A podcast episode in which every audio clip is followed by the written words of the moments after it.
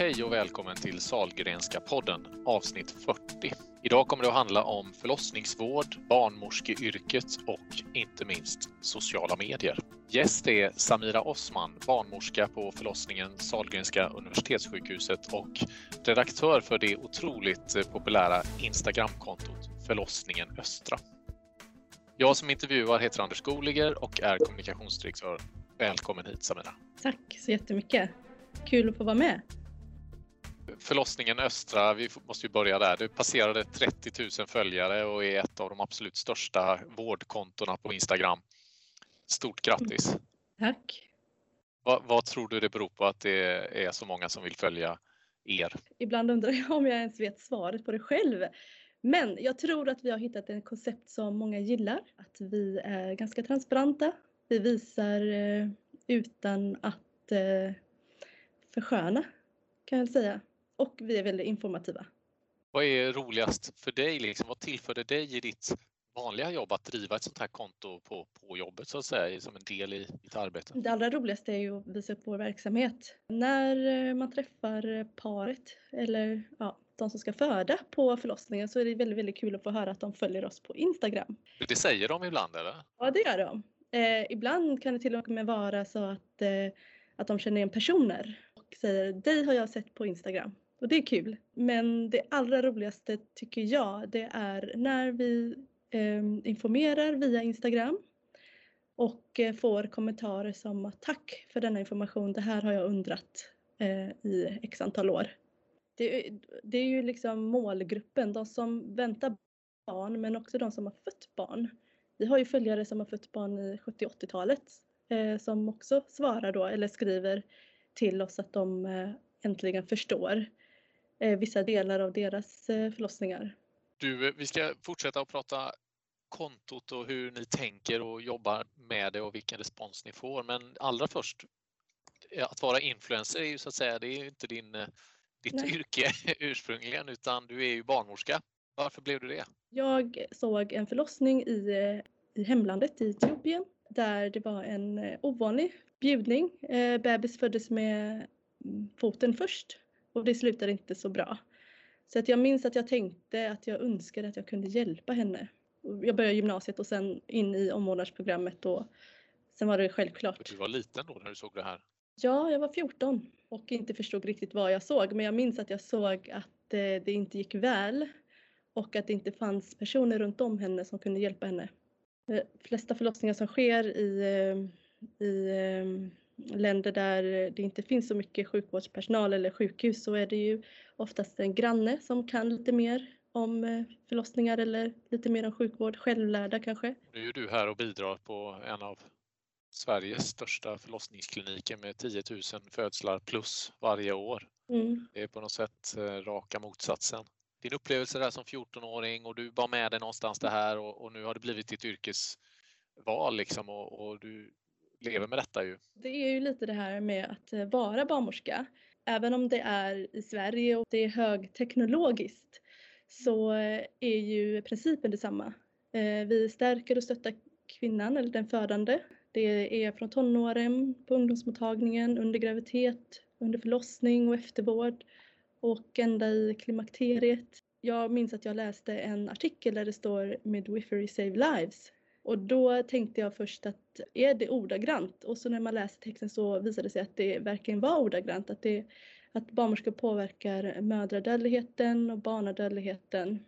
Eh, och mitt arbete här på, på förlossningen i Sverige eh, på avdelning 312 det är ju eh, fortfarande att stötta och stärka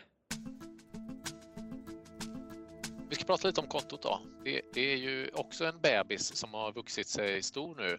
30 000 följare. Varför startade du kontot eller ni? Sagriskas konto har ju alltid funnits, eller inte alltid men sedan 2015 ungefär. Och där får man ju gästa en gång i veckan. Och då gästade 312 eh, under en vecka och det gick väldigt bra. Jag vet att det var ganska fina kommentarer om att vi skulle ha ett eget konto. Och eh, Cecilia Blom är vårdenhetschef och eh, hon fick med en liten grupp som ville arbeta med, med kontot och jag var ju en av dem. Så det var hennes idé. Finns det några inlägg så som sticker ut under åren här som du tänker det här, era största hits? våra största hits, det är ju alltid att följa på förlossningen, eh, något pass. Eh, men också dans. De vill se att vi har roligt på jobbet såklart. Både födande och barnmorskor? Jajamän. Ja, det var lite otippat. det var det faktiskt. I, ibland blir jag förvånad över eh, vad som eh, gör ett inlägg väldigt populärt. För vi har ju 30 200 följare nu. Vissa inlägg kan jag se att eh, det, har, att det har en räckvidd på över 300 000. Och det är ju inte oftast de inläggen jag tänker kommer vara populärt. Och det är ju det som är så roligt med Instagramkontot att eh, vissa gånger lägger jag upp inlägg där jag känner att det här är väldigt, väldigt bra och det kommer få en stor spridning och så får det ju en stor spridning men andra inlägg så känner jag att det här kanske var en lite mer rolig inlägg eh, och den får en jättestor spridning. Det tycker jag är lite roligt.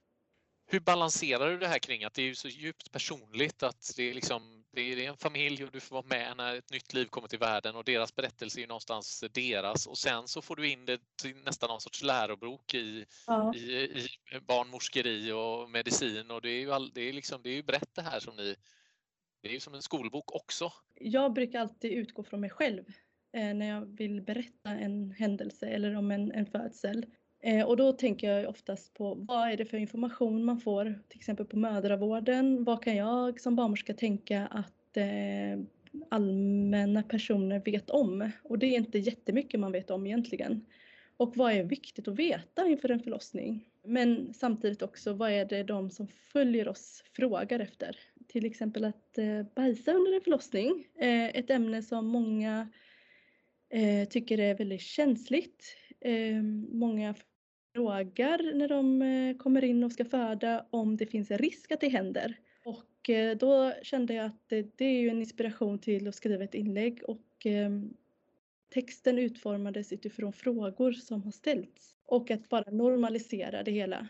Tar ni in liksom, ibland kanske det är ja, medicinska frågor eller krävs experter och liksom hur, hur, hur bearbetar ni det? Är det allmänna Eh, frågor om en händelse som till exempel större blödningar och när placent eller moderkakan sitter fast. Det, då svarar jag, men det här kommer vi skriva ett inlägg om. Så på så sätt eh, svarar vi på de medicinska. Men är det, berör det person, eh, egna händelse, eh, då svarar vi oftast att det kan inte vi tyvärr svara på. Det skulle inte gå bra via ett Instagramkonto. Hur funkar det där? Det tror jag många undrar att eh, ställer de upp alla de här som är med på bild och hur jobbar ni med det rent praktiskt? De är ju där och ja, mitt under sin förlossning eller efteråt. Och hur går det till processen? Plötsligt ser man ett filmklipp från en förlossning när bebisen tittar ja, ut. Ofta så filmar ju för eh, patienternas skull. Alltså det här är ju det, de vill ha det som ett minne.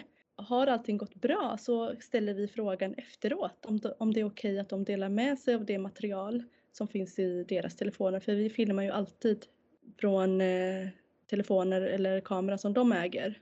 Eh, många vill förvånansvärt faktiskt vill vara med på Instagramkontot och det är ju för att stärka de som väntar barn. Att det inte är så farligt som man kanske får läsa på familjeliv eller andra eh, konton där eh, fokus mycket är på det negativa. Frågan ställs ju alltid efteråt eh, när de har fått landa och de får också skri skriva under eh, skriftligt samtycke man kan väl eh, ångra sig ändå kanske om man skriver på något och så känns det inte bra sen. Eller har det hänt någon gång att det har varit sådär att Nej, men det här blev inte bra, bilden tar vi bort eller hur? Det händer nästan aldrig. Men vi ger informationen att om de ångrar sig så tar vi självklart bort bilden eller filmen. Vad krävs för att göra ett lyckat inlägg? Det ska vara en talande bild. Eh, men den, den som har en ganska stor eh, spridning det är två föräldrar som, sitter i, som halvsitter i sängen där eh, pappan håller i barnet och eh, mamman tittar på, eh, på bebisen. Och det, det, den bilden och texten fick en spridning på över 300 000 tror jag att det var. Och texten handlar ju om eh, vikten med hud mot hud och det har jag skrivit tidigare. Det fick inte så stor spridning men då fattade jag att det var i samband med just denna bilden som var så talande. Men vad betyder det med de här peppen som ofta kommer på Instagram? Det betyder jättemycket. Man orkar fortsätta eh, jobba med kontot när man får bra feedback såklart. Men du, och sen i andra änden då såklart på internet överallt, vad, vad, stora konton och det får stort genomslag och väcker mycket känslor. Det är inte bara mm. positiva känslor det väcker då, det hör väl också till liksom, så att säga, internets och sociala medier-fenomenet. Hur ja, hanterar du det? Inte minst eh, internettroll. Det finns det ju också gott om. Det har jag ju också märkt av eh, nu när vi har blivit lite större. Att det kan vara personer som skriver negativt bara för att. Själva förlossningsvården är ju mycket uppmärksammat via media. Eh, och det gäller att hitta en balans och bara lyssna ibland och bekräfta. Andra gånger handlar det om att eh, hjälpa dem och hitta, söka sig vidare till rätt instans. Men jag har sett att det bästa är ju bara bekräfta och ibland vill man bara prata av sig. Eller skriva av sig i det här fallet. Jag kommer tillbaka till det här värdet av lyssnande och det är ju liksom, det är personcentrerad vård egentligen genom Instagram. Precis, det är verkligen det. Och där, därför ser jag inte negativa kommentarer som något negativt utan det är liksom här har de belyst något som vi behöver förändra och förbättra. Hur gör vi det på ett, på ett sätt som är, är bra? Finns det saker som du inte kan ta upp i förlossningskontot? Ämnen som nej, det här är för svårt, det går inte eller? Nej, jag känner att jag eh, inte ser att det finns eh, tabubelagda ämnen. Det svåraste var ju att skriva om eh, när barn dör i magen. Och responsen var ju fantastiska. Men det tog eh, flera månader planering för att det är ju ett väldigt känsligt ämne. Och i kommentarsfältet tillät jag bara de som hade genomgått en, en förlust att skriva om sin eh, erfarenhet. Och det var ju fint för då, söker, då hittar man ju tröst i, dem, i andra. Men har det hjälpt dig att bli en bättre barnmorska också liksom i förlossningsarbetet? Ja, det har det. Just för att jag tvingar mig själv att förstå eh, mer än det som vi lär oss i skolan eller på förlossningsvården. Vad ser du för planer för kontot framöver? Kommer du att utveckla det eller ni tillsammans? Eh, mer informativa filmer och korta filmer gärna. Det är lite inspiration från eh, TikTok för att den appen blir ju nu, eh, det är ju det nya. Jag tror att man ska hitta en balans med inf roliga informativa inlägg med musik och lite, lite mer dans helt enkelt. Ja, det verkar vara mycket dans eh, kommer tillbaks. Eh. Kul, eh, väldigt roligt att, höra detta Samira. Och, ja, men jag, jag, jag, skulle också vilja tacka dig för att det, det arbete ni gör. Ni gör, gör ju ett otroligt jobb för att visa upp magin på Sahlgrenska universitetssjukhuset och liksom ha direktdialog med patienterna. Det känns väldigt spännande att få följa era och välförtjänta framgångar här så det känns väldigt kul att eh, ha haft med dig i podden. Tack för att du var med.